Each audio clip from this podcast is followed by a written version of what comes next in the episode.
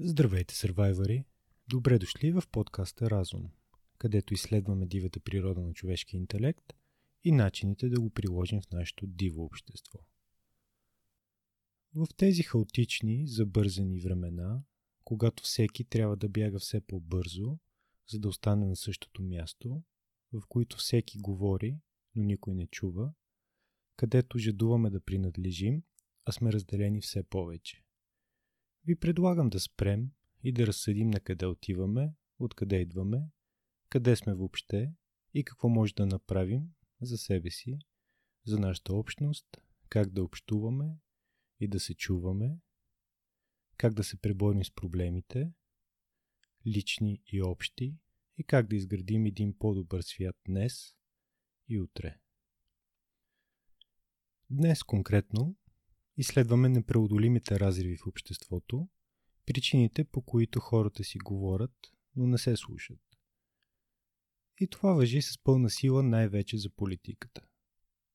Зная, че след тази минута ще загубя много от вас, но дайте ми малко кредит на доверие по тази на пръв поглед скучна тема и да се опитаме да разплетем този гордия възел или да го разсечем, както според легендата е направил Александър Велики. Отвъд легендите, преди време участвах в дискусия с професор от Софийския университет. Преди да започнем, тя предупреди, че е лява, така се изрази, и че позициите й ще са леви. Това доста ме впечатли тогава. С какво това ще промени разговора? И всъщност, способни ли сме на рационален разговор? Или всичко, което искаме е да рационализираме предварително изградени убеждения на празен опит да променим убежденията и на другите. Преди да продължим, трябва да ви предупредя, че съм център ляво. А вие? Какви са вашите политически убеждения? Първо да фиксираме някаква база от термини за дискусията. Какво е политика на първо време? Това е процесът на взимане на решения от група хора. Група хора от една фамилия, фирма, университет, правителство, общество. Взимане на решения. И социалните отношения и процеси, свързани с добиването и използването на власт. Какво тогава е власт? Това е сила. Силата в обществото е възможност за насилие, а насилието е възможност за вреда. Властта е и контрол. Ограничаването на индивидуалната свобода е и вид сила, както виждаме в конкретната ситуация на извънредни мерки, свързани с пандемията. И това е ключа на важността на политиката. Изборът кой или какво може да причинява вреда и кой може да ограничава другите. Политическата сила явно не е шега. Интуитивно осъзнаваме, че ако попадне в грешните ръце, ние, нашата физическа свобода и сигурност, буквално попадаме в грешните ръце. Ето защо за много хора това е нещо изключително важно. Живеем в свят, в който сме оградени. В клетка, чието ключ нямаме.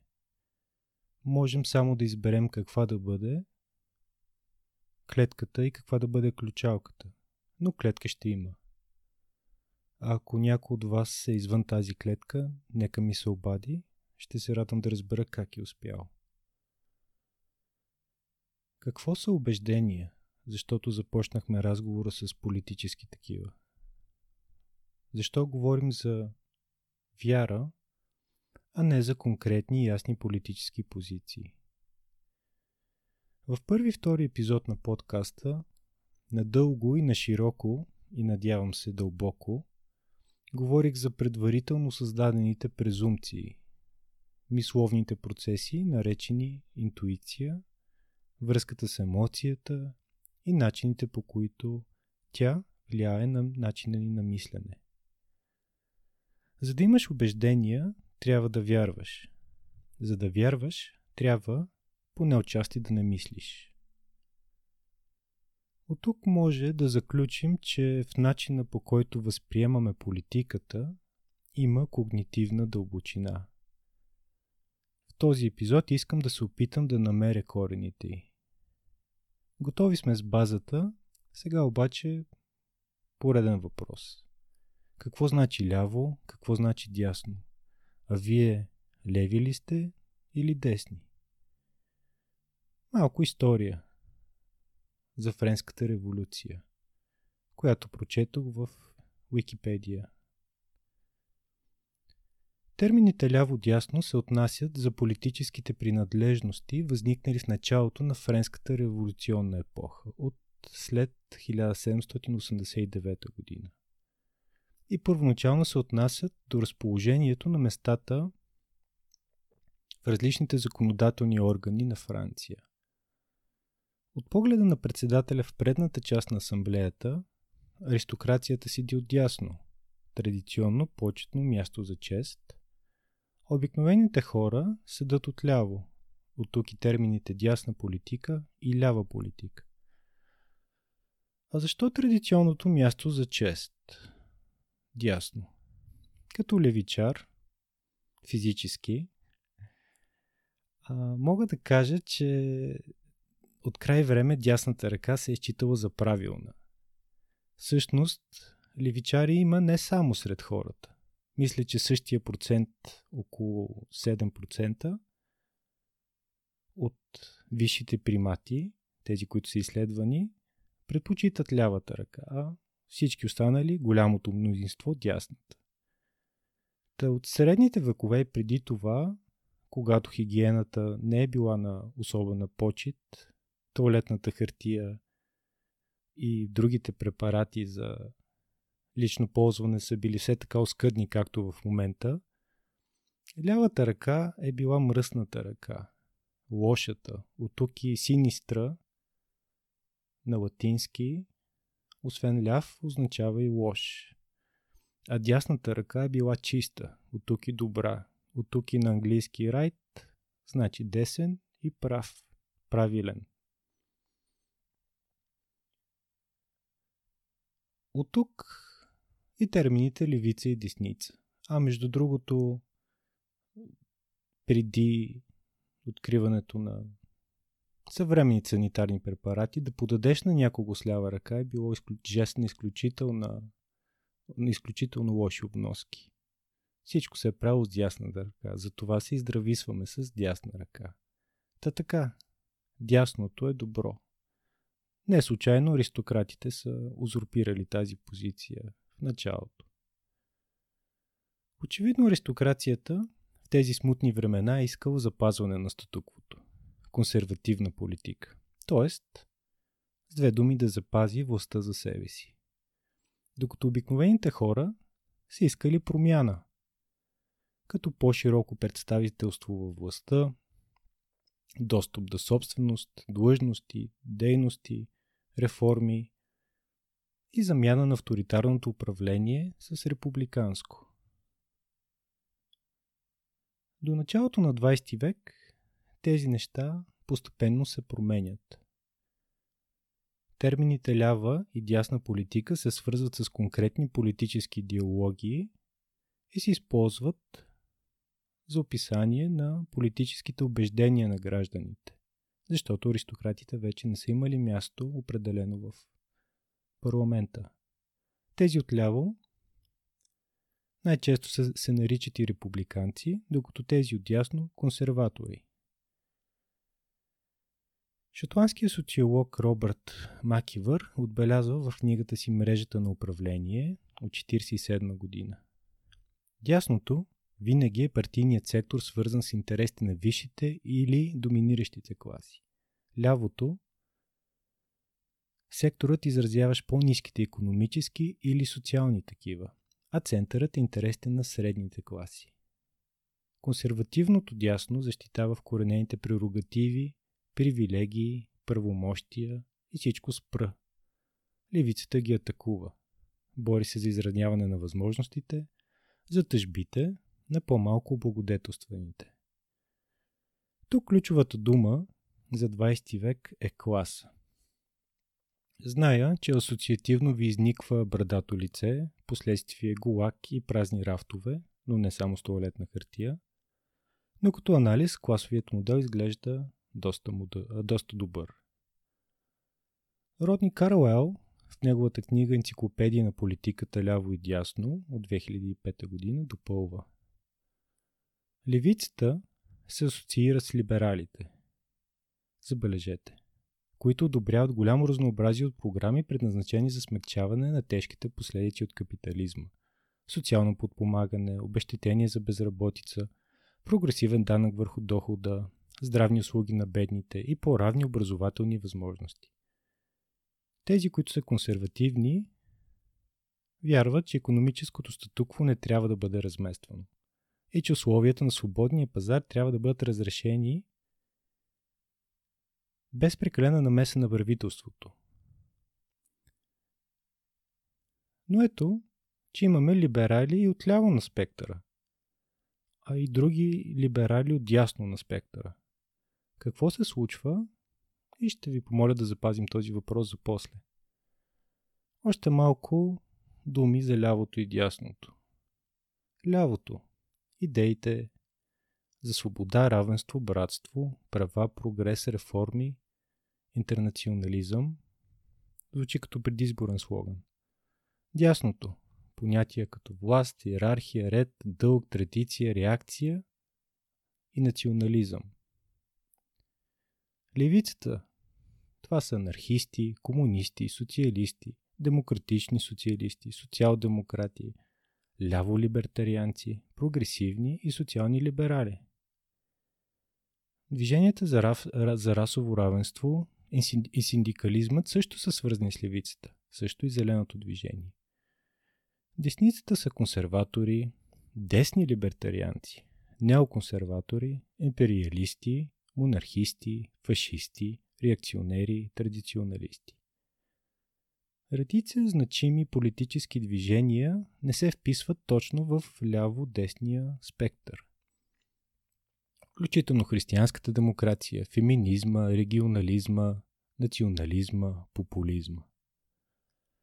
Левите търсят социална справедливост чрез преразпределителни социални и економически политики, докато десните защитават частната собственост и капитализма.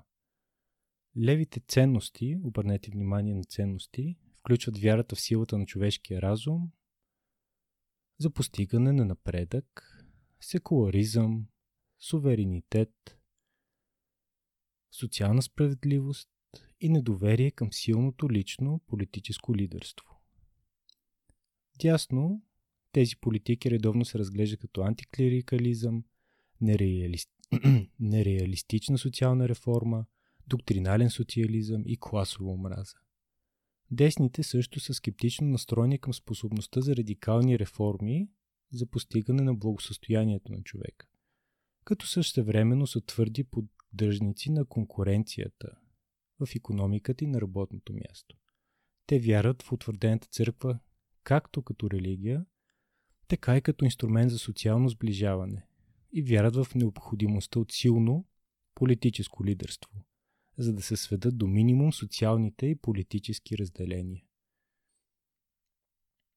Вляво това недоверчиво се разглежда като егоистично и реакционно противопоставане на социалната справедливост. Желание за налагане на религията на доктрината като доктрина на населението и склонност към авторитаризъм и репресии. Така нахвърляни, трябва да се има предвид, че разликите между ляво и дясно се променят във времето. Пример отново е Франция. Първоначалният разрив по времето на Френската революция е между привържениците на абсолютната монархия, ясно, и тези, които искат да ограничат властта на краля, вляво. През 19 век разцепването е между монархисти и републиканци. След създаването на Третата република през 1871, мисля 100 години след революцията, разцепването става между привърженици на силна изпълнителна власт, вдясно, и привърженици на първенството на законодателната властта в ляво. Така е във Франция. Трябва да сложа следната бележка. Тук има известно епистемично объркване, мисля. Всяка страна има не само свои представи за ляво и дясно, но и ползва подобни думи за тях. Така, в щатите, например, основното противопоставяне е между консерва... консерватори и либерали. Но при тях консервативна е републиканската партия. В нея обаче няма почти нищо консервативно, с изключение, например, на вярата. И определено нищо републиканско в себе си. Тя е по-скоро антирепубликанска, защото е против централизираната власт и намеса на държавата. Също така може да се каже, че е антидемократична. Поради простата причина, че е за, е, че е за ограничаване на масовия вод, което е същността на демокрацията. Демократите от своя страна пък са за силна държава и за републиканска власт. Доста объркано. Също така при тях либерален има отрицателна конотация, подобно на тази при нас, когато казваме социалист. Или подобно на тази, на думата анархист в повечето страни от Европа. Което, между другото, е доста успешен случай на дебрандиране и отрицателно рамкиране на дума и свързаната с това идеология и политически принципи.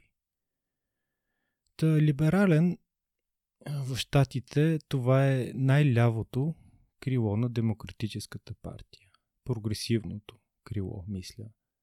Тези, които подкрепят Бърни Сандърс. През 21 век обаче нещата се променят извън класата. Нека съберем и класифицираме няколко проблеми на това класическо разделение до тук. Първо, то зависи силно от а, традициите и от историческата база, от съществуващите социални и политически разцепления и от нивото на економическо развитие. По тази лойка успешното економическо развитие би трябвало да намали различията между различните групи но всъщност ги увеличава. Другото, което прави впечатление е, че традиционното разделение идва от противоречието между демокрация и авторитарно управление. И тогава в, за какво в такъв случай спорят хората в условията на зряла демокрация, както повечето большинството страни в момента никой в крайна сметка не иска да въведе монархия. През 90-те години даже беше обявена победата на либералната демокрация и краят на историята. Мисля, че Фукуяма беше този оптимист. Третото нещо, което прави впечатление е, че това разделение е предимно по економически признак. Не имащи, нямащи. Но, както след малко ще разберем, много хора не гласуват заради економическите причини.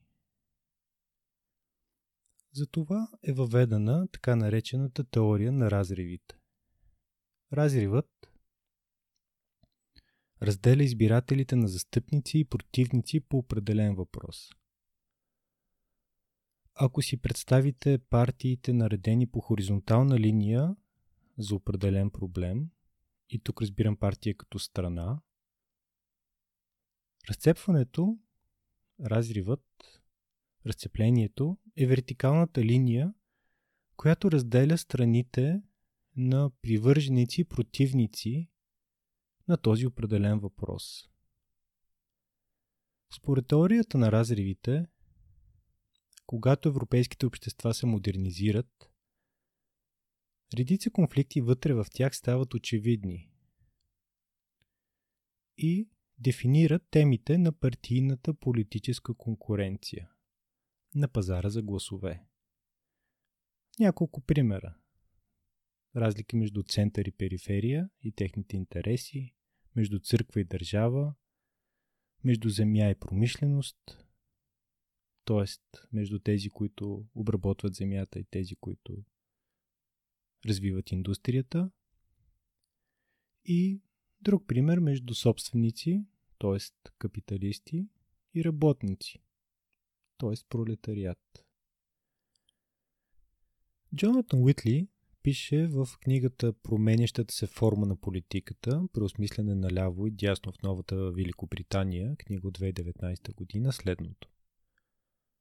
До втората половина на 19 век двете основни партии отразяват разрива между земеделие и индустрия. Консервативната партия на Торите се превръща в партия на земеделците от провинцията, докато либералите, Виги, стават партия на градските предприемачи. Ако продължим напред към годините непосредствено след Първата световна война, виждаме, че този модел е започнал да се променя. Тъй като разрива собственик-работник започва да има предимство пред по-ранните. Ако направим още един скок във времето, този път непосредствено след Втората световна война, виждаме консервативно господство над по-заможните селски райони и лейбъла, т.е. работническата партия, преобладаваща в индустриалните градски райони. До изборите през 1950 година лейбаристите печелят с мнозинство от само 5 човека, а либералите са намалели до само 9 места в парламента на Великобритания края на 60-те години нова група проблеми става очевидна както в Великобритания, така и на други места в Западна Европа. Започва да се развива нова контракултура, противовес на традициите. Нейните проблеми включват свобода на словото, расово равенство, права на жените, права на геовете, екология и легализация на наркотици. Роналд Ингелхарт ги нарича постбуржуазни или постматериални проблеми и ги противопоставя на чисто материалистичните въпроси, доминирали в политиката в непосредствения период след войните. През 2006 година британският премьер Тони Блеер описва основния разрив в политиката като не ляво срещу дясно, а отворено срещу затворено. В този модел отношението към социалните въпроси и глобализма е по-важно от конвенционалните економически леви и десни такива. Отворените, кавички, избиратели, са склонни да бъдат социално-либерални, мултикултурни и в полза на глобализма. Докато затворените избиратели са културно-консервативни противопоставят се на иммиграцията и са в защита на протекционализма. Скорошното появяване на културно десни партии и движения, например така успешната партия за независимост на Обединеното кралство, подчертава новия разрив, който все повече разделя, може би, обществата в Европа извън нея. Това е разрив между победители и губещи на глобализацията. Глобализацията, разглеждана от гледна точка на економическата и културна интеграция, както с съседните страни, например, например чрез транснационални организации като Европейския съюз, така и с останалия свят, облагодетелства някои граждани, но поставя в неизгодно положение други. Онези, които нямат образование и умения, и възможно да се справят в глобализираната економика, губят. Докато тези, които имат тази възможност и се възползват от по-глобализираната бизнес среда, за да работят, учат и пътуват, се възползват. В Великобритания разделението между така наречените anywheres и somewheres, т.е. между победители и губещи, има и географско измерение. Така, например, космополитните райони могат лесно да се извадят от така наречените провинциални беклотър, застояли води или блато, как бихме, как бихме могли да ги, раз, да ги наречем. Преди време гледах една доста забавна едно доста забавно сравнение между районите, които са гласували за за Брекзит, за излизане от Европейския съюз и тези, които през 92 са имали случаи на болестта луда крава. И в, мисля, в сайта Terrible Maps връзката, корелацията между двете събития беше ясно показана. Не знае до каква степен беше вярна, но определено даваше човек повод да се замисли. Кои са тези райони, които биха спечелили от продължаващата връзка на, на, на Англия, на Великобритания с Европа? И кои са тези райони, земеделски и по-изостанали, които искат протекционализъм, разделяне и заден ход на тези глобални процеси, без аз да мога да кажа кои, кои от двата избора, кой от двата избора е по-правилен. И така, говорим за конкретна економическа ситуация, в която някои хора печелят, а други не. Но до някаква степен печалбата ни се определя и от начина ни на взаимодействие с тези комплексни економически системи. Тоест, може би няма чак такова значение в кой район се намирате, а как вие самите използвате ситуацията, в която сте поставени. Ако не сте съвсем съгласни, помислете си колко от вас са готови да се възползват от глобализацията. Да отворят онлайн бизнес, или да започнат да се занимават с технологии, компютърни или други, които са валидни навсякъде. Колко от вас са склонни да научат втори, трети език, да пътуват, да се установят на ново място, на второ, на трето, да сменят професията си на 5 или 10 години и още примери, показващи, че това, което сме, до някаква степен определя успеха ни в такава ситуация. От друга страна, в новите партии попадаме на следния парадокс. Социално отворените хора са економически затворени. Авторитарно настроените хора са економически отворени. Това звучи като противоречие от психологическа гледна точка и предполага каузация между два на пръв поглед съвсем различни аспекта на обществото и начини на взаимодействие с него. И дали е така? Усещам, че не разбирам проблема напълно и затова не мога да го дефинирам и обясня. Да видим дали ще успея по-нататък в разговора. Преди това, нека подчертаем няколко други разрива в обществото. Общност срещу индивидуализъм. Градски срещу селски жители свобода на търговския капитал и економическа глобализация, за която говорих. Тоест в подкрепа на свободната търговия или в подкрепа на справедливата търговия. В първото предприятията трябва да могат да търгуват отвъд границите без регулации. Във второто международната търговия трябва да се регулира от името на социалната справедливост. Друг разрив – социална власт – тоталитаризъм срещу анархизъм.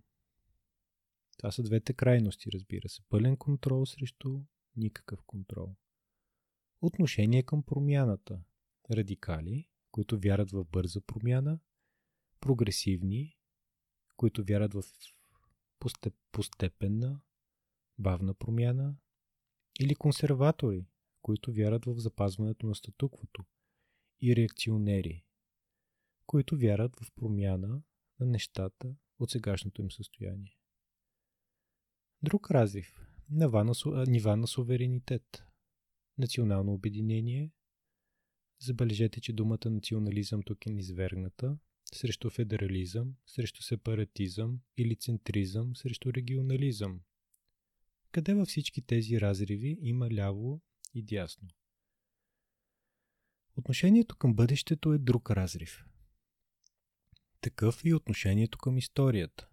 Историческите предпоставки, тази историческа инерция, има голямо значение. Примерът е социализма у нас. Много хора в България се идентифицират с дясното като ценност, морална, а не като инструмент. По този повод си мисля, знаете каква бурна история имаме след края на социализма, че проблем на десните партии през 90-те години е, че един от многото, че те нямат основа. Те са партии без публика, пастори без папство. Поради простата причина, че средната класа, която традиционно трябва да се идентифицира с техните ценности, все още не съществува. Да видим дали в новите условия десните партии ще претърпят ренесанс с развитието на една, може би, здрава градска десница. България виждам и друг разрив – център и периферия. И може да видим резултатите от него в последните местни избори. В тях, ако анализираме София и районните кметства, може да видим следното. ГЕРБ печели периферията, новото дясно печели центъра, БСП печели изгрев, традиционно червен квартал. И неоспорвана борбата беше в дружба в този работнически панелен комплекс, където 200 гласа не достигнаха, мисля, на кандидата на БСП да спечели от кандидата на ГЕРБ. Тоест, ако погледнем картата, виждаме успорваната битка, която БСП загуби за северните работнически квартали. Виждаме печалбата на, на, на, на ГЕРБ в периферните райони и виждаме съвсем логично градската десница с нейните традиционни, традиционно дясни ценности, печелища убедително центъра на големия град. И така, виждаме някои проблеми на, на линейния спектър, който се опитва да обясни и упрости твърде сложни процеси до твърде голяма степен. Мой любим Насим Талеб казва, че редукцията на измеренията и измислените правила лесно води до грешки в когницията. Ако спрем да редуцираме тези скали, са възможни и други по-богати такива. Първият, който се е сетил за това, се нарича Ханс Айзенк или Ейзенк, който пише през 56 година книгата Смисъл и безсмислие. Айзенк играе в банк, съставя списък с политически изявления, намерени във вестници и политически трактове и есета. Иска от субектите си, най-вероятно беззащитни докторанти по психология, да дадат своето съгласие или несъгласие с всеки от тях. Този въпросник след това Айзенк подлага на факторен анализ. Какво е факторен анализ? Това е статистически метод, който се използва за описание на корелация между дадени променливи по отношение на потенциално по-малък брой незабелязани до сега променливи, наречени фактори. Например, Възможно е вариациите в 6 наблюдавани променливи да отразяват главно промените в две незабелязани, латентни, но основни такива. Например, да кажем, че оценките в, в училище са високи по биология, математика, химия, физика, литература. Какъв е изводът, изводът от това? Да, вие сте добър по всички тези предмети, но ако ги подложим на факторен анализ, може да, да намерим два други фактора. Интелигентност и трудолюбие, които ви помагат да сте отличен в всички тези различни на пръв поглед предмети. Друг пример. Да кажем, че сте мъж, имате скъпа, непрактична кола, мотор, втора къща и особено мнение. Факторите, които са латентни в случая, най-вероятно са богатство, съвсем очевидно, но и близост до определена критическа възраст. Примерно. Та, Айзенк намира два фактора, които нарича радикализъм и милостивост.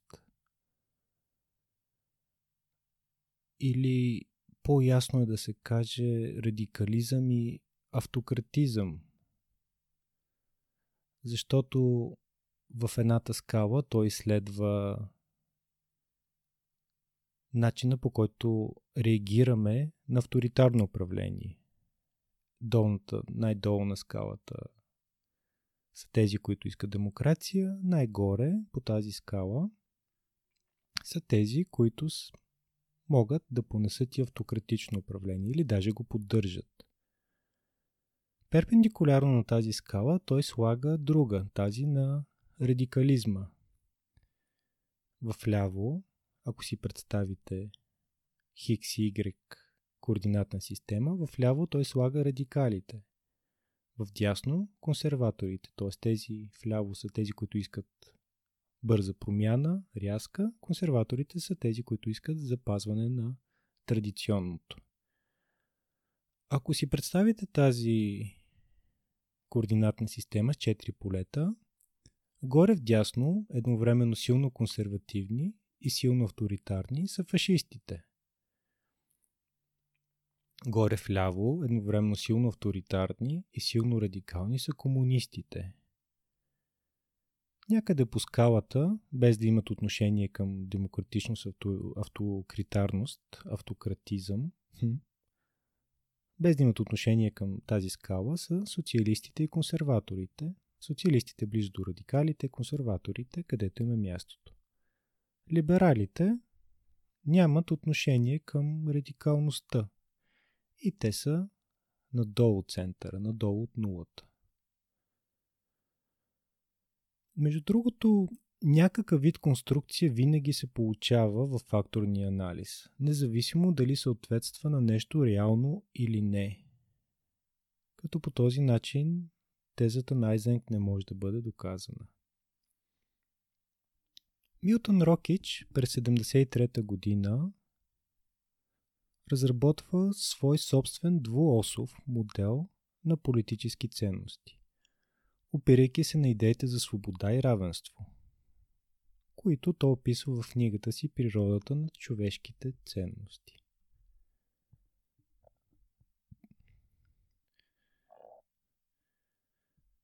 Социалистите, казва той, са за свобода и за равенство.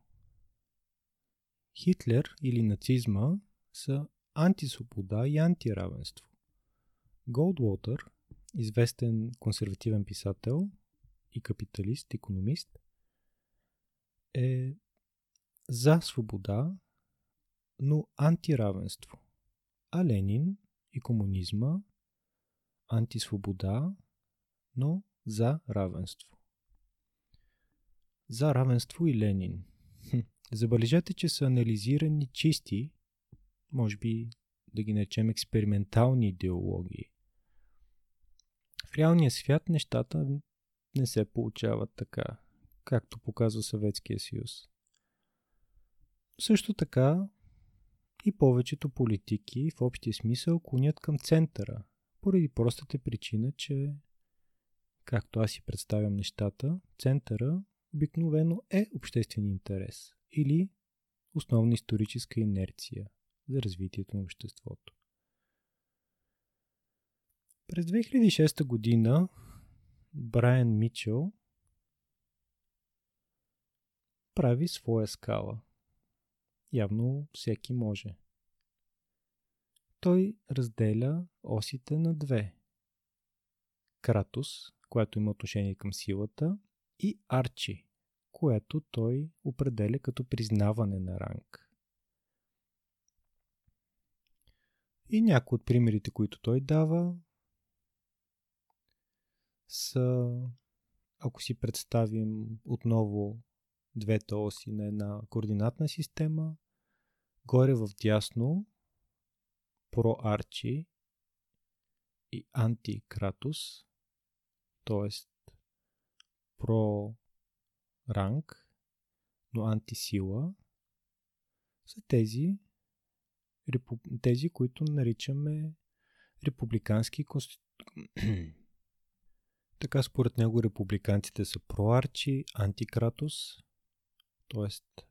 проранг, антисила, либертарианците са антиарчи, антикратус, т.е. антивсичко, демократите са антиарчи и прократус и така нататък. Нека обобщим казаното до сега. Ляво и дясно се оказват флуидни понятия и техните значения са се изместили значително с течение на времето, както и структурата на обществото се е променяла. В 20 век лявото, лявото и дясното се отнасят преди всичко за економическите идеологии и различните интереси на работници и капиталисти. Днес тази скала е твърде упростена и не отговаря на новите културни аспекти, т.е. разриви в обществото.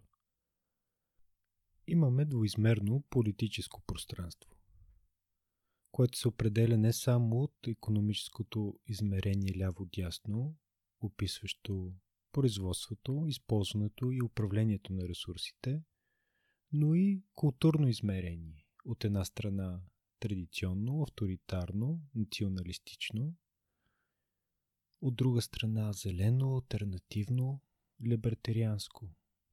Карлайн допълва.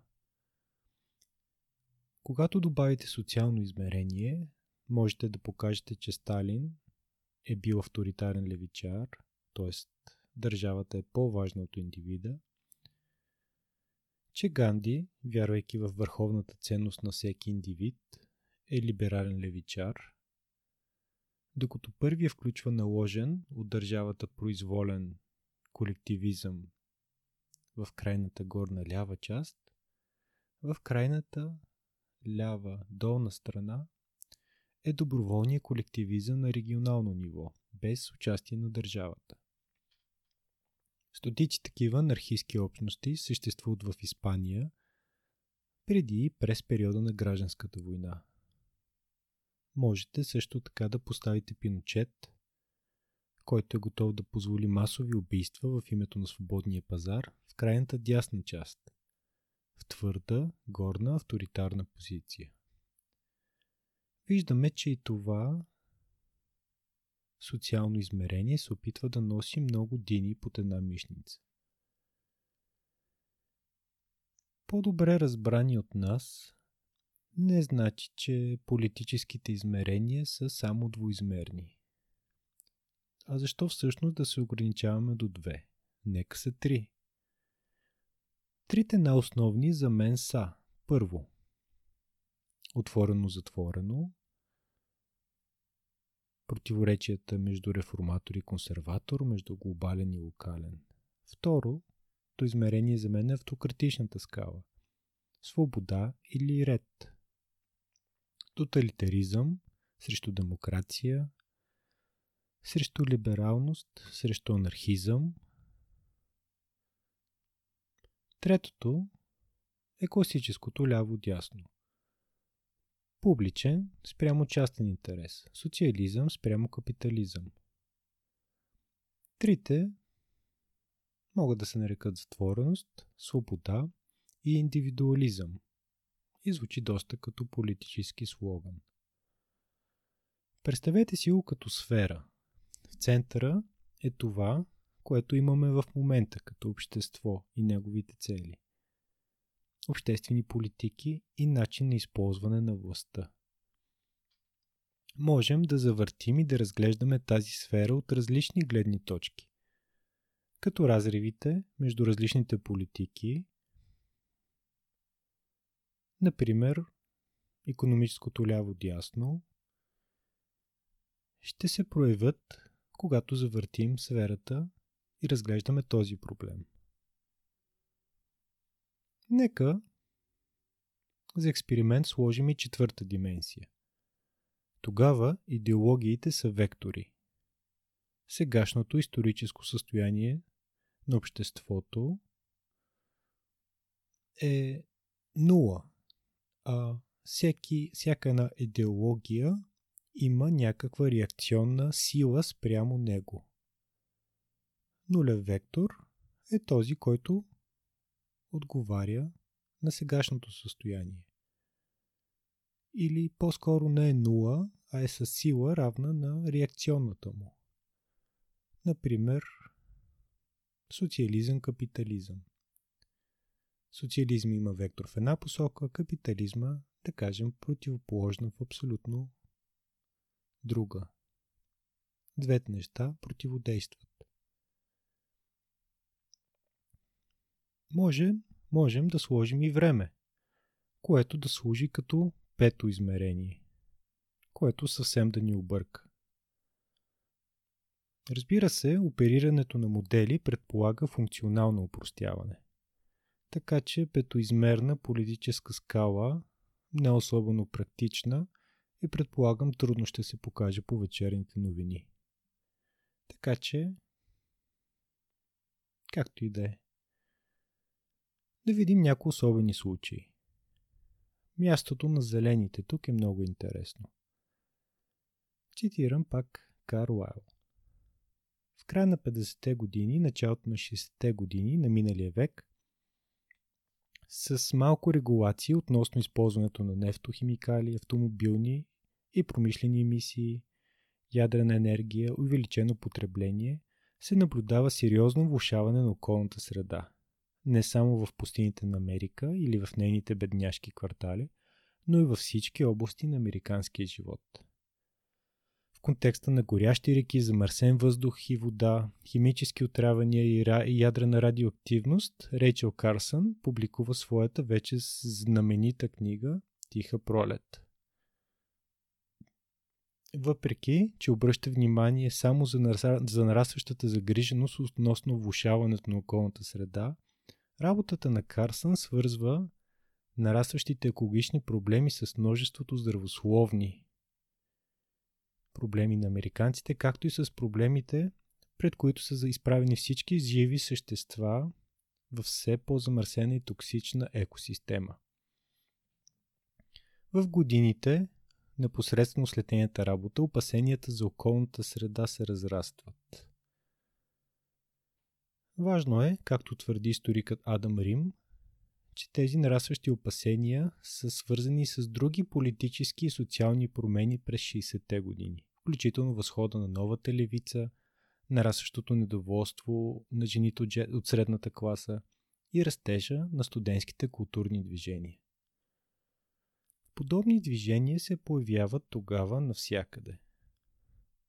А за мен остава важния въпрос. Трябва ли едно общество да е богато, за да мисли за природата? Джон Дюрант обобщава този аргумент в книгата Палео манифест. Книга, която започнах, мислейки си, че става въпрос за ядене на месо. В крайна сметка минах през Библията, много други интересни истории и стигнах до тук. Та той казва Светът се опитва да догони стандартен живот, съобразен с индустриалната парадигма. Въпреки, че това първоначално носи влушаване на околната среда, простата истина е, че бедните хора не могат да се грижат за нея. След като страните достигнат определено ниво на материален просперитет, хората започват да обръщат внимание на неща като качеството на въздуха, качеството на водата и опазването на дивата природа. Днес хората се вълнуват от емисиите на различни прахови частици, но качеството на въздуха в, да, да речем, София, не, Лондон, не е било толкова добро от стотици години. от преди индустриалната революция. Съвремието най-тежката деградация на околната среда и бедствията, свързани с това, са станали в Съветския съюз и в комунистически Китай. Въздухът е шокиращо мръсен в Пекин днес, но той ще бъде мръсен за много по-малък период от време, отколкото този в Лондон по време на 200 години индустриализация на Великобритания. Ако наистина е така, тогава ни чакат тежки времена. Развиващия се свят има много, много петрол да гори, докато, докато достигне нивата на развитие. Някъде четох, че са нужни 11 планети, за да задоволи нуждите на целия свят с начина на живот, който имаме в така наречените развити страни.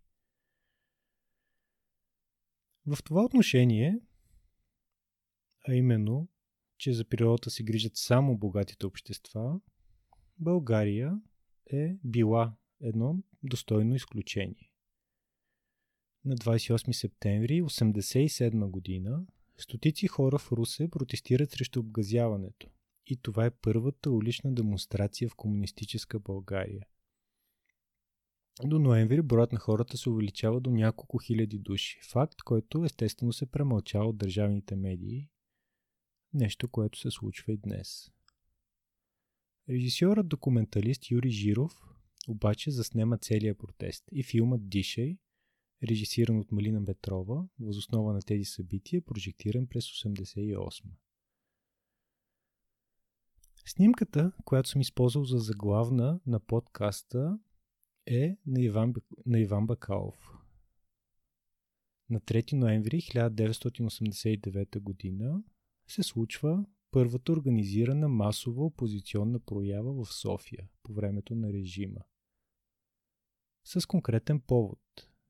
Подписка против строителството на водни каскади във високите части на Рила, които застрашават реките Рила и Места. Организирана от неформално сдружение Екогласност.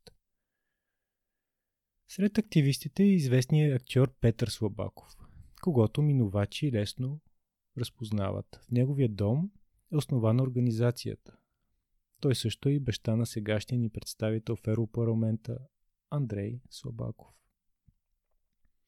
Разбира се това, т.е. природата, е само повод. Причината са дълбоките социални и економически напрежения в разпадащата се социалистическа държава – и се чуда над следното. Щеше ли да има екопротести, ако всичко в економиката върви добре? Това е въпрос не само за миналото, а и за бъдещето. И конкретно за съдбата на социалистически Китай. Къде е мястото на популизма? По скалата, която описах. Дейвид Ван Рейбрук книгата от 2016 срещу изборите в защита на демокрация казва Популистите са политически предприемачи, които се опитват да спечелят толкова голям пазарен дял, колкото могат, и ако е необходимо да разгърнат за това малко романтичен кич. В Съединените щати, в Източна Европа и в Латинска Америка Популистски лидери възникват в края на 19 началото и средата на 20 век. Докато популизмът във всеки контекст и във всяка епоха е различен, то обикновено представлява призив за социална реформа и егалитаризъм,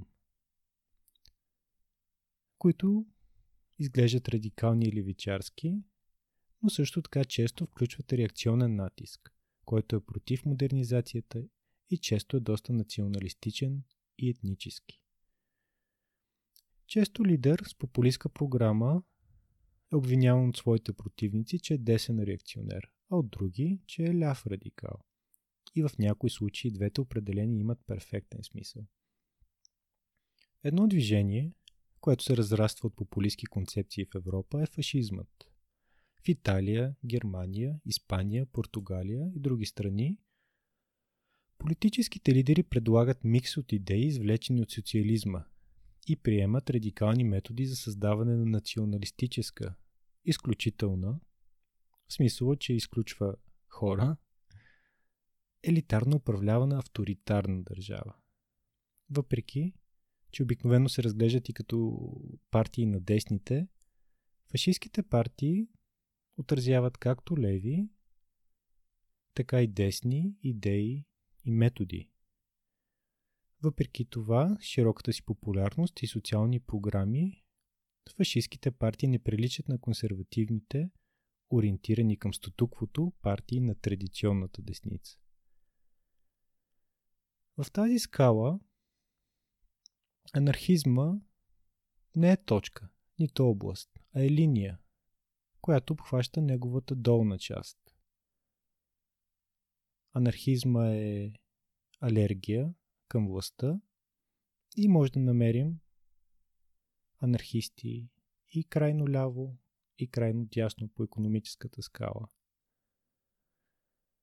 Обичайното разбиране на анархизма като идеология на лявото крило не отчита неолибералния анархизъм на хора като Айн Ранд, Милтон Фридман и Американската либертарианска партия, която свързва социално-дървениската дясна економика с либерални позиции по повечето социални въпроси. От друга страна, класическият либертариански колективизъм на, нар... на нархосиндикализма, т.е. либертариански социализъм, казах много изми, принадлежи в долния ляв ъгъл. И различни анархистски партии са разпръснати от единия до другия край на спектъра.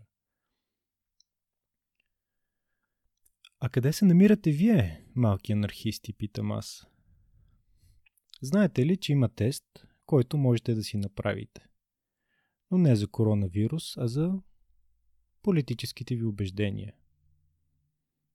За политическите вируси, които са ги хванали. Като се замисля, след една-две години, когато слушаме този подкаст, всички тези референции за коронавируса най-вероятно ще ни се струват пресилени. Но все пак записвам това по време на извънредно положение, така че моля простете ми това разсейване. На сайта politicalcompass.org политическия компас можете да си направите тест. Авторите му казват Нашият основен момент е, че левите и десните дефиниции, макар и далече устарели, по същество са мярка за економика тъй като политическите институции възприемат къде с ентусиазъм, къде с неохота, преобладаващата економическа ортодоксалност, неолибералния щам на капитализма, делението на ляво и дясно между основните партии става все по-размито.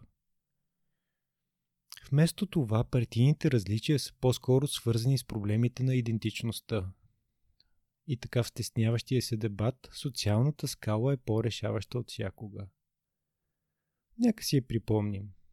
Хоризонталата е ляво-дясно, економическите отношения, а вертикалата е най-горе авторитарност, най-горе свобода, либертарианство. Така в тази скала Сталин е горе вляво, авторитарен и ляв, Хитлер е горе и леко вдясно, фашизъм, Тачер е по средата между фашизъм, между авторитарност и дясно, за което не съм особено сигурен. Фридман е твърдо вдясно, без отношение към авторитарност. Ганди е долу и ляво, но не твърде крайно. Въпроси от теста, който можете да си направите. Ако економическата глобализация е неизбежна, тя трябва да служи преди всичко на човечеството, а не на интересите на транснационалните корпорации. Съгласни ли сте по скала от 1 до 5? Друг въпрос. Нашата раса има много превъзходни качества в сравнение с, други, с, с, сравнение с другите. Друг въпрос. Военните действия, които опровергават международното право, понякога са, са, са оправдани. В крайна сметка хората са разделени повече по класи, отколкото по националност. от всеки според способностите му до всеки според нуждите му е фундаментално добра идея. Тъжно е отражението на нашето общество, че нещо толкова основно като питейна вода е вече бутилиран марков потребителски продукт. Единствената социална отговорност на една компания, компания трябва да бъде печалбата на нейните акционери. Добрите родители понякога трябва да бият децата си. Хората с сериозни наследствени увреждания не трябва да се оставят да се възпроизвеждат. Няма дивашки и цивилизовани народи, има само различни култури. Нито една медия, колкото и независимо да е нейното съдържание, не трябва да получава публично финансиране. Както виждате в тези въпроси, твърдение по-скоро, няма и дума за политика, а става въпрос за ценности. Моите резултати.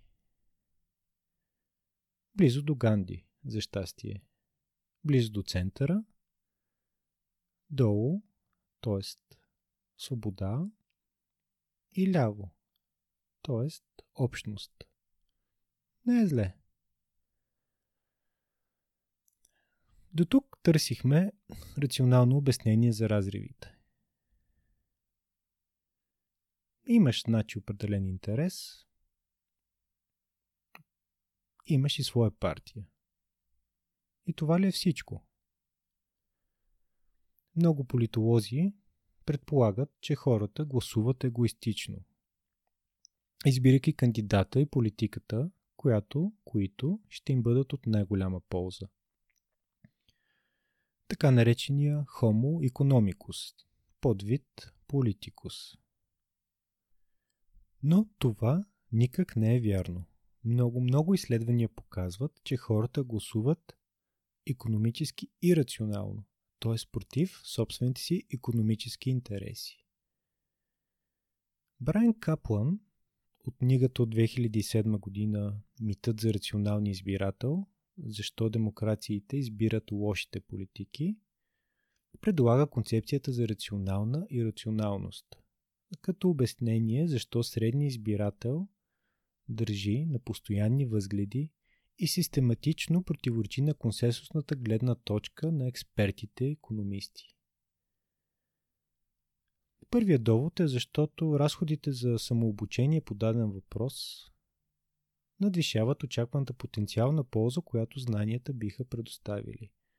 Тоест, за да разберете програмата на някоя партия, за която бихте искали да гласувате, трябва да, да прочетете няколко стотин страници. Да направите анализ, да разберете тази програма практическа, практическа стоеност има ли и какво е нейното сравнение с програмите на няколко други партии. Нещо, което не е по силите на много хора. Още повече, че става въпрос за много, много време, което трябва да се инвестира. Говорейки за рационална и рационалност, нека ви дам пример за рационална свръхрационалност. В последните избори, местните в България, от 2019 година – Пример за свръхрационално решение тогава е платеният вод на сегрегираните малцинствени групи, които взеха по 50 лева на глас, за да гласуват за определен кандидат. Независимо от спечелилия политик, преценката на тези малцинства е, че това няма да доведе до участие в политиката, т.е. в разпределението на власт и употреба на сила спрямо тях. Не казвам дали тази преценка е вярна или не, но според тях в такъв случай 50 лева са по-добре от негласуване и много, много по-добре от безплатно гласуване за някой от обещаващите политици. Друг свръхрационален избор всъщност е и негласуването.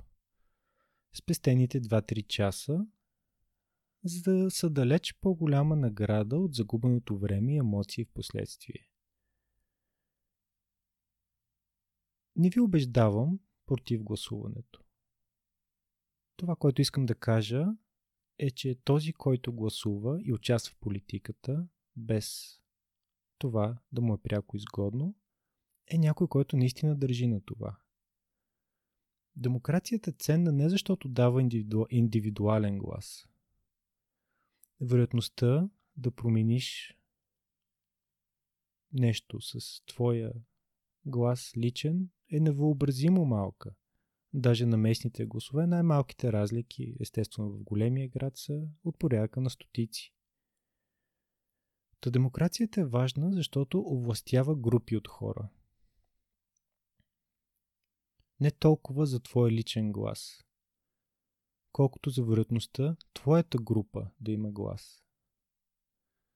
Ако това условие не е на лице, ще продължаваме да имаме негласуване и ще продължаваме да имаме платен вод. И така, да е жив и здрав, хомо емоционалис, този, който гласува, който е съвсем различно животно. Хомо емоционалис гласува, знаеки, че губи от, економи... от економическа гледна точка. И гласува против собствените си интереси доста често. Защо? Следващите аргументи могат да се обобщат така. Гласуваме в подкрепа на идентичност, против индивидуалните, ценните само в личен план политики. Гласуваме за племе, за отбор, за общност, за нашите хора. Личният интерес всъщност е слаб предсказател на политическите предпочитания. И това въжи за много области на живота, в които хората трябва да вземат решение. Цитирам. Родителите на деца в държавните училища не са по-големи привърженици на държавната помощ за училищата от другите граждани. Младите мъже, обект за военна повинност, не се противопоставят повече на военна ескалация, отколкото мъжете, които са твърде стари, за да бъдат наборници. Хората, които нямат здравно осигуряване, не са по-склонни да поддържат здравното осигуряване, осигурено от правителството, отколкото хората, които имат застраховка. По-скоро хората се интересуват от своите групи, независимо дали са расови, регионални, религиозни или политически. Политологът Дон Киндър обобщава изводите последния начин.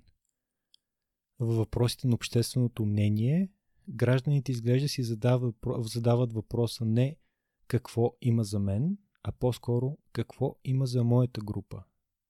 Политическите мнения са значки на социално членство. Това е така наречената алтруистична теория на вота, която има корени дълбоко описани в еволюционната теория на нашия социален вид. Реципрочен алтруизъм е понятието, което го описва най-ясно. Трябва да сложа, преди тези приповдигнати думи, трябва да сложа и няколко бележки. Има хаос в центъра е трудно да се избере ясна идеология, да се намери благото на обществото. Също така повечето хора не гласуват за по интегритетни идеологически причини. Гласуват по настроение, по особено мнение, гласуват без да са инвестирали в необходимото знание, гласуват при условия на липса на информация, гласуват за партии, които се правят на едно – но имат други цели. Така нареченото от мен партийна мимикрия.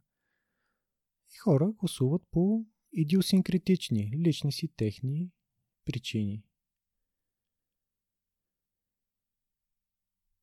Говорейки за хаоса, любими ми, любимата ми метафора е тази за Уиджи борда. Знаете ли какво е това? Едно време, преди 100 повече години, хората са смятали, че могат да се свържат с духове от отвъдното. Уиджи борда представлява дъска с написани на нея букви. Няколко човека хващат някакъв маркер, основа, държат заедно и чакат тя сама да се премести над една или друга буква, записвайки буквите – хората насъзнателно, интуитивно, дълбоко в подсъзнанието си, бутат, без да го осъзнават, заедно тази, този маркер в, в една или друга посока. Получавайки по така, всъщност, серия от думи, които те самите не могат ясно да, обяс... да обяснят, освен чрез парапсихология и всъщност, че някой невидим дух им е помогнал и им е казал това, което искал да каже, не могат да обяснят какво се случва. Така си представим в политиката. Няколко разумни, рационални човека се опитват да вземат заедно решение за благото на обществото и някакси нещата стигат до евгеника, етническо прочистване и глак. Та, тук с хаоса. Хората гласуват и заради харизмата на определен лидер. До тук говорихме за идеология, което, които са малко или много глобални за обществото, процеси, принципи и сами по себе си идеални. Лидерът е друго нещо. Това е човек с неговите стремежи, слабости, качества. Как може да се сравни с идеология? В феномена на лидера има и нещо положително. Защото за хората е важно да имаш ясна и устойчива позиция, също толкова важно, колкото и тя до някаква степен да съвпада с позицията на твой избирател. Но хората са, гласови, са готови да гласуват и за лидер, който има и отстоява собствено мнение, особено ако то звучи експертно. Самите лидери също така имат изчистени позиции, освен ако не са популисти.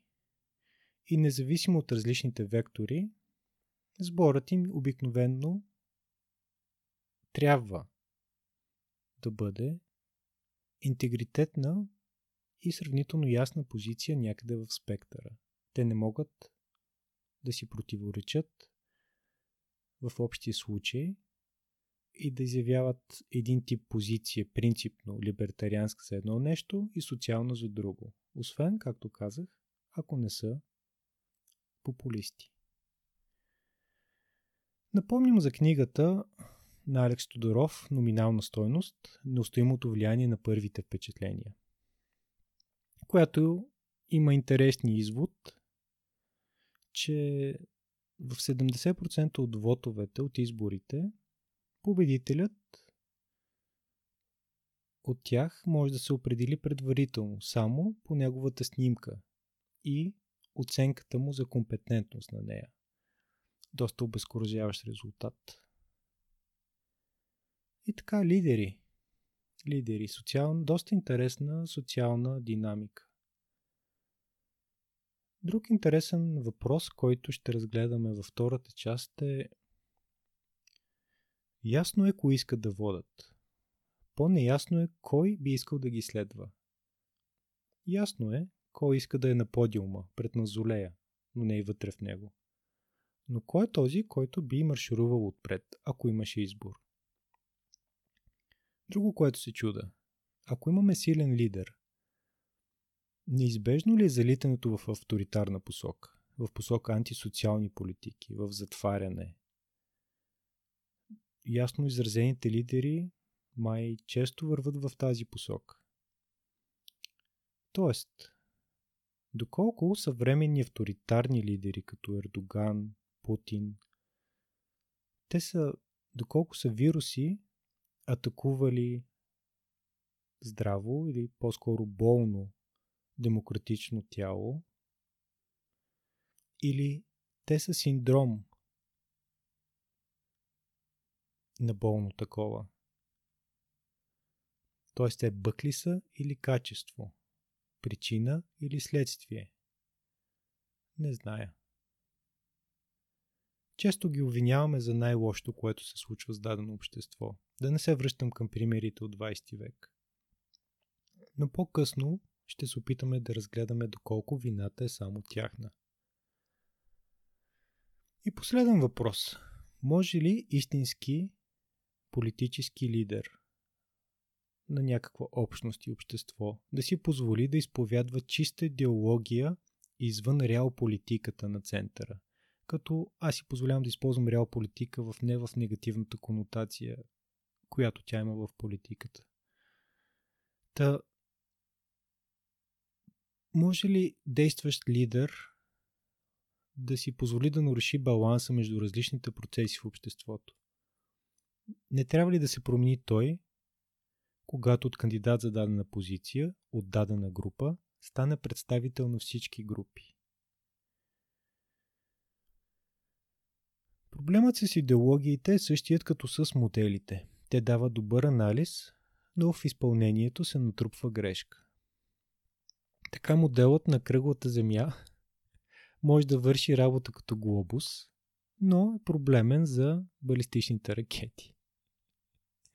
Капиталът на Маркс, казват, е добър анализ на проблемите, но дава ужасно решение.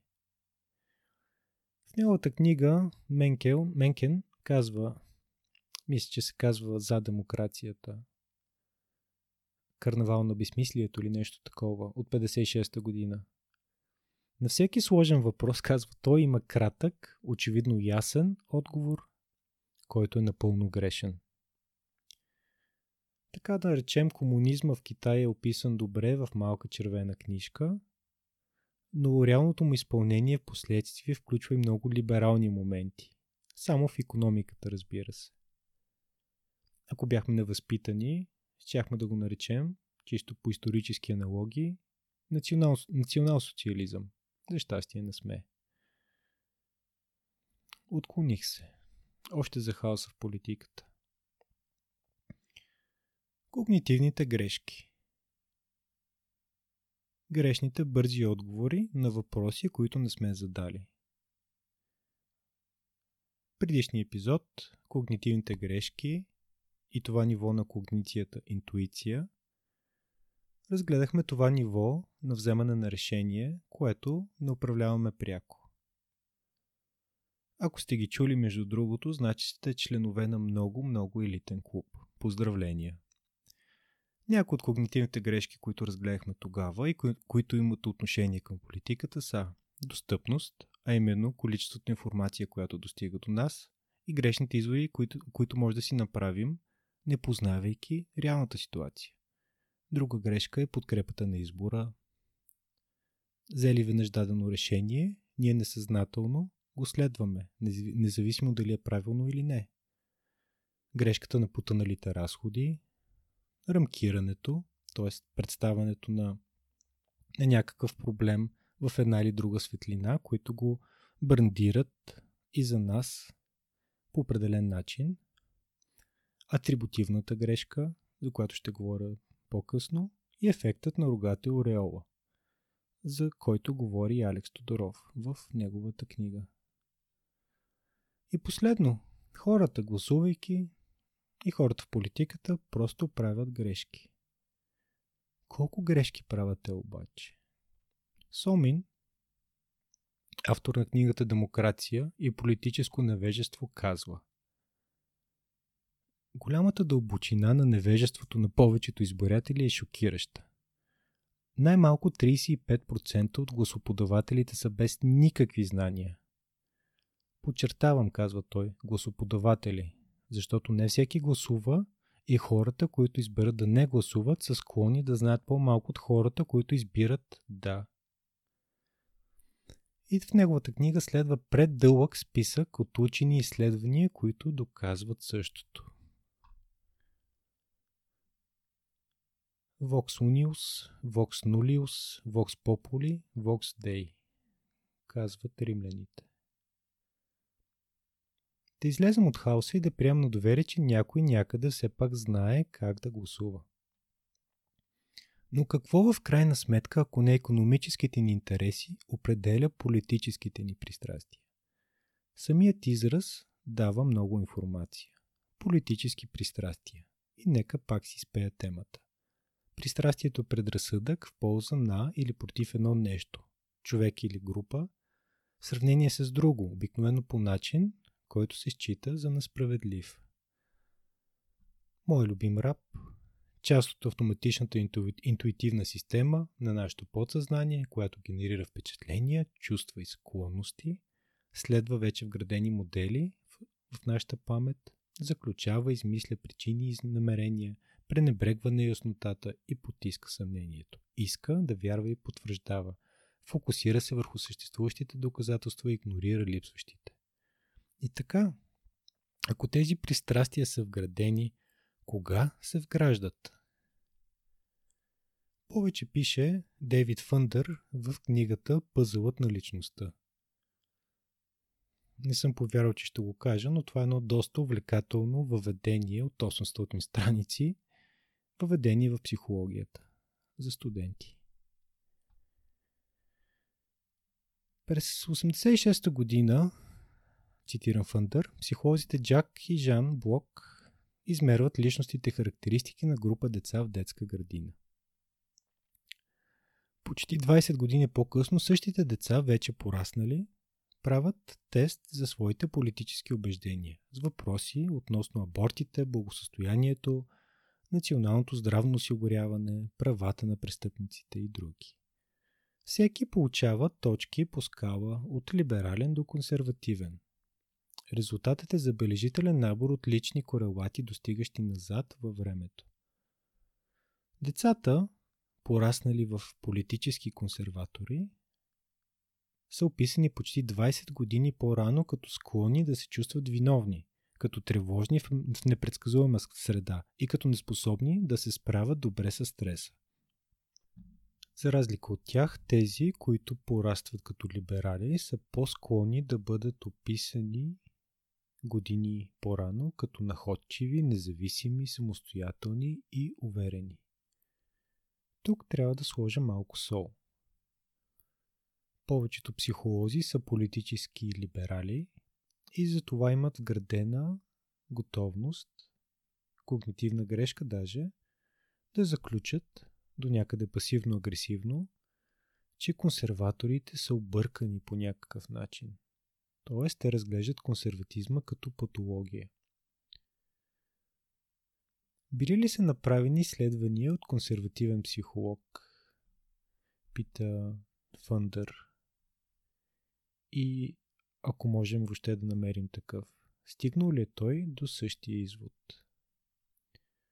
Биологични основи на политическата ориентация. По темата за тези основи започнах да се чуда преди време, пишейки есе за онлайн списанието Тоест. Когато коментирах разрив между отворените и затворени хора в България. Ще ви прочита отказ от него.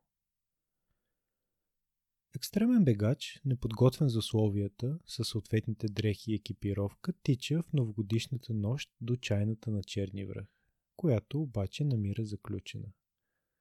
Празнуващите вътре хора отказват да го пуснат. Изпада в хипотермия и спасен от свои приятели, пристигнали по-късно, извикали планинската спасителна служба. Това, с което тази случка бе толкова интересна за мен, е бурната полемика, която се разрази в социалните мрежи. Хората бързо се разделиха на два ясно оформени лагера, които с почуда се опитваха да обяснят на другия неговата неадекватност. Едните, да ги наречем отворени, не проумяват как е възможно да не отвориш вратата на бедстващ човек. И как може отношението към постъпката му и към него самия да е толкова негативно. Другите, да ги наречем затворени, не проумяват как безразсъдството на голи идиот трябва да бъде толерирано и той да бъде спасяван и обгрижван. И как отношението към постъпката на хижарите, които, цитирам, са запазили своето собствено пространство, може да бъде толкова негативно. Защо, се чудех аз, не сме способни на смислен диалог, и то даже по отношение на изконна ценност, около която всички би трябвало да сме обединени – човешкия живот. Смятам, че проблемът идва от това, че всъщност не разбираме колко различни са другите. Може би като наследство от класовата теория, доминирала в официалното мислене на няколко поколения, смятаме, че групите хора с подобно битие имат и подобна реакция на подобни проблеми. Но това далеч не е вярно. Днес смятаме, че разликите между хората са до голяма степен биологични, наследствени, предопределени. Какво е личност и какво е личностна характеристика? Личностната характеристика е предвидим начин на поведение, а личността ви – система от тях. Има голям брой такива определения. Горната граница варира от 171 до над 4000, колкото, колкото са личностите епитети в английски язик. Но сред тях, чрез фактора на анализ, се налагат няколко основни, по които за практически цели с относително голяма точност могат да се разделят големи групи хора. Пете основни личностни характеристики са екстровертност, интровертност, невротизъм, безгрижие, това са дуални стоености, както политическия спектър ляво-дясно. Те имат своите противоположни страни. Третото е благосклонност, конфликтност, трудолюбивост, небрежност и отвореност и затвореност. Преводът тук и по-долу е мой и няма претенции за точност. Това са избрани думи за означаване на съответното качество и не бива да се приемат само с това си значение. Например, синонимите на съвестен са съзнателен, справедлив, добродетелен, морален, честен, почтен, безпристрастен, точен, старателен, грижлив, трудолюбив.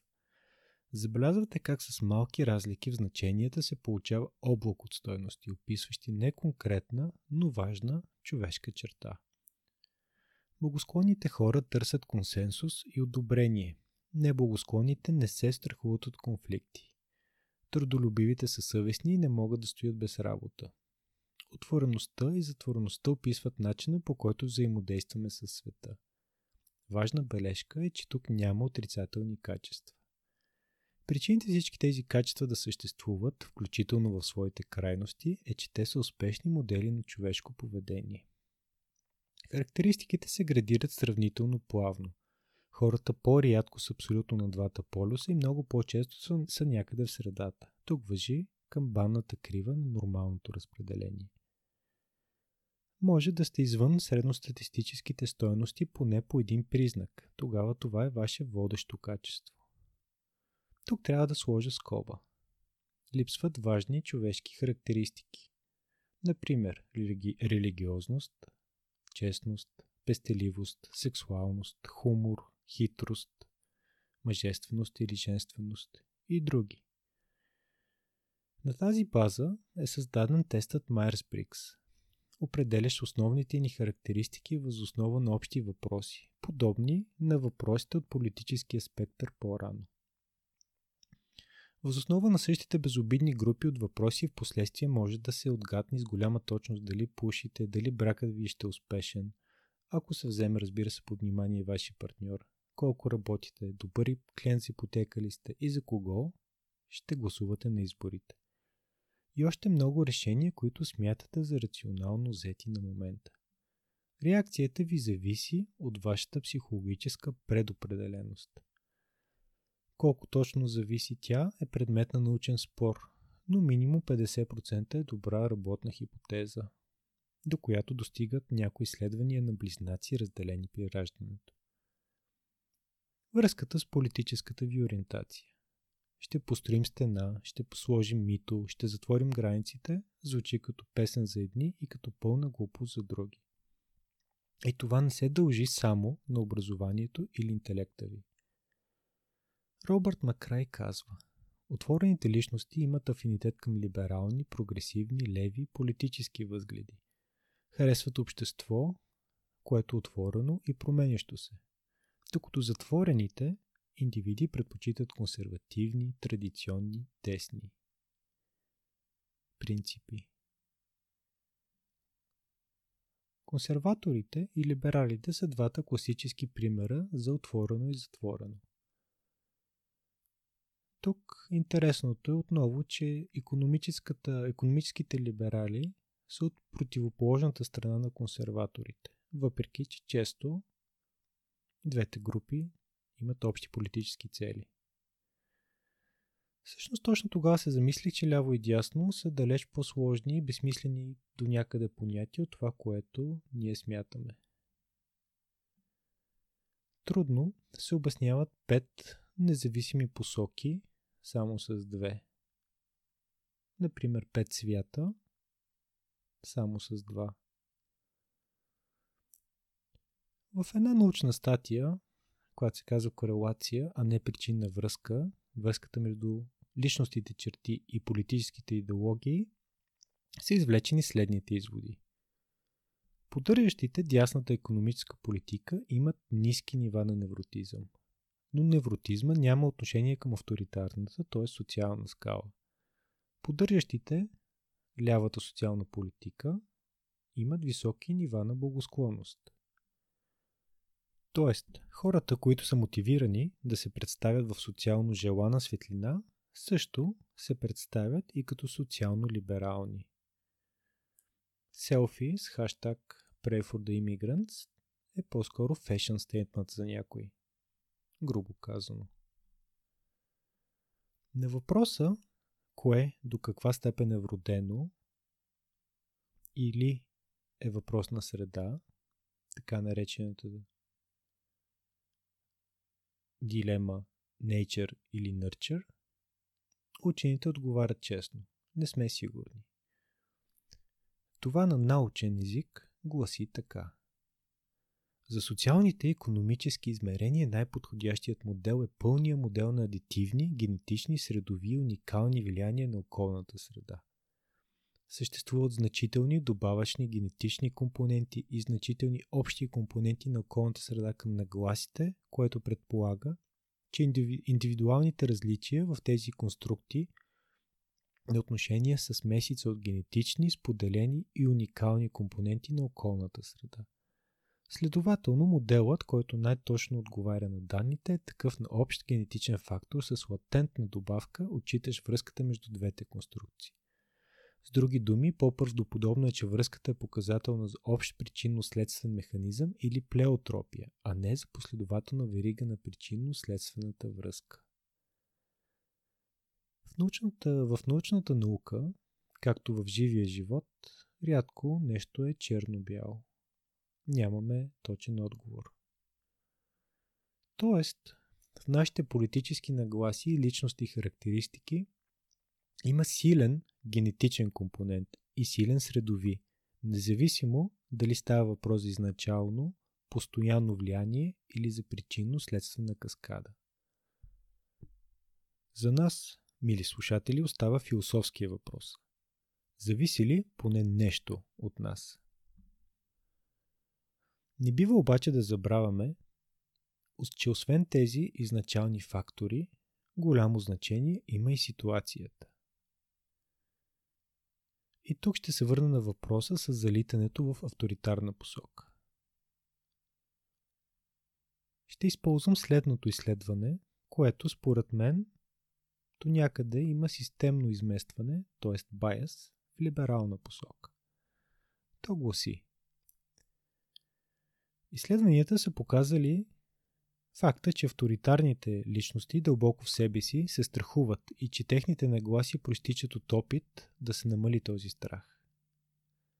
Авторите смятат, когато не, когато авторитарните личности смятат, че жизненият им стандарт намалява, че престъпността се влушава и че качеството на околната среда намалява, те стават 6 пъти по-склонни да подкрепят ограниченията на благосъстоянието си и 8 пъти по-вероятно да подкрепят законите за забрана на абортите. Когато обществото е в смут, основните ценности са застрашени, авторитарните стават особено склонни да подкрепят силни кандидати за длъжност, което ги кара да се чувстват сигурни, независимо от партията на кандидата. Според мен това може да бъде обобщено в общочовешки смисъл ето така. Всеки може да гласува в полза на авторитарно управление и мерки. От тук е един от основните изводи за България и парадокси е, че гласуваме консервативно, независимо от вътрешните си нагласи, които потискаме. Наричам това псевдоконсерватизъм, фалшив, подобно на синдрома на фалшива бременност в, в сегашната ситуация либерали подкрепят носенето на маски. Защо? Защото се страхуват. Въпреки, че рационално знаят, че най-вероятно не помагат. Дали този псевдоконсерватизъм води до отричане на действителността? Или до романтизъм, взиране в някакво измислено минало? Дали псевдоконсервативно общество не е общество в когнитивен дисонанс? Доскоро си мислех, че имаме консервативен менталитет, когато има какво да се консервира, когато има какво да се запази в дадено общество. Но всъщност ма е точно обратното. Важен въпрос, който се поражда от този на пръв поглед парадокс е доколко можем наистина да отгаднем човешкото поведение възоснова на вградените характеристики. Тоест, доколко статията, която преди време съм написал, всъщност е вярна. Не много. Човешкото поведение е изначално, но и реакция на ситуацията. И не бива да забравяме тази диахтомия, двойственост, като негова основна характеристика. Да си мислим, че само качествата на човек имат значение за действието му в определена ситуация. Например, ако някой е циганин, за това е пристъпил закона, си е очевидна когнитивна грешка. Фъндър казва пъзълът за личността. Окончателният тест за полезността на личностната характеристика е дали тя може да се използва за прогнозиране на поведението. Ако знаете каква е стоеността на нечия основна черта, трябва да можете да прогнозирате и какво ще прави този човек в бъдеще. Тези, които не вярват в аргумента с основните характеристики, твърдат, че този капацитет за прогнозиране е силно ограничен. Няма черта, която можете да използвате, за да предскажете поведението на някого с достатъчна точност, за да бъде полезно това ваше знание. Това е така наречения ситуационен аргумент, който има три части. Първо, има горна граница на това колко добре може да се предскаже какво ще направи човек възоснова на всяко измерване на неговата личност. Тази горна граница е ниска. Следователно, ситуациите са по-важни от чертите на личността. Следователно, не само професионалната практика за оценка на личността е загуба на време, но и, но и ежедневните интуиции на хората са погрешни, защото хората виждат другите по-последователни в ситуации, отколкото те са в действителност. И това е така наречената атрибутивна грешка, описана от Рос и Ниспит. Какво в крайна сметка искам да кажа? Това са модели на поведение. Могат да обяснят много, но не е цялата картина. Хората не са роботи. А ако са роботи, то поне те са толкова сложни, че тяхната система не може за сега да бъде разгадана. Или поне не от мен. И в това има някаква отеха. За съжаление, от друга страна, отгатването на поведението на групи от хора, възоснова на техните характеристики и обстоятелства, може лесно да бъде направено. Един зловещ извод за политиката е, че може да се подскаже реакцията на големи групи от хора от предизвикана ситуация. Особено за този политически инженер, който я е предизвикал. Кое е това, което според вас сближава тези големи групи хора, всеки на пръв поглед с отделно мнение, интереси, цели, проблеми, история, гений, среда, правилно. Емоцията. Имаме неограничен набор от истории, но ограничен набор от чувства, в които да ги поберем. Помислете си за тълпата в Нюнберг на годишния митинг конгрес на нацистите на 5 септември 1934 година. 700 000 души, маршируващи по плаца пред погледа на фюрера. Всеки един от тях обхванат от подобна емоция – гняв, гордост, отвращение, страх, омраза. Кой от тях по убеждение е либерал и кой е социалист, кой е анархист и кой е демократ, нацист, комунист, либертарианец? Има ли значение, ако всички те са в умелата хватка на пропагандата, хванати в крачка в ситуацията, в плен на първичните си чувства, маршируващи с песен към смъртта на една империя? Тежка тема, но стана късно и за това ще спрем. В следващата част ще анализираме ролята на емоцията при взимане на политически решения. Начина по който културният ни гняв може да бъде впрегнат за постигане на чужди политически цели.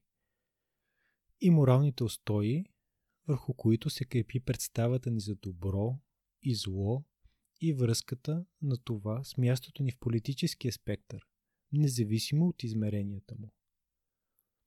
С вас беше Димитър Механчиев. Това беше шести брой на подкаста Разум, който достига до вас благодарение на Audacity, силния и безплатен софтуер за аудиообработка, както и на платформата за подкаст и аудиоразпространение Anchor.fm.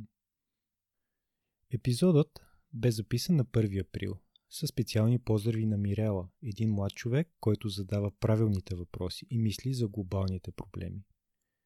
За успокоение на властите говорих с маска на Гай Фолкс на лицето, но гарантирам, че всичко в него, освен това, беше, доколкото знам, истина.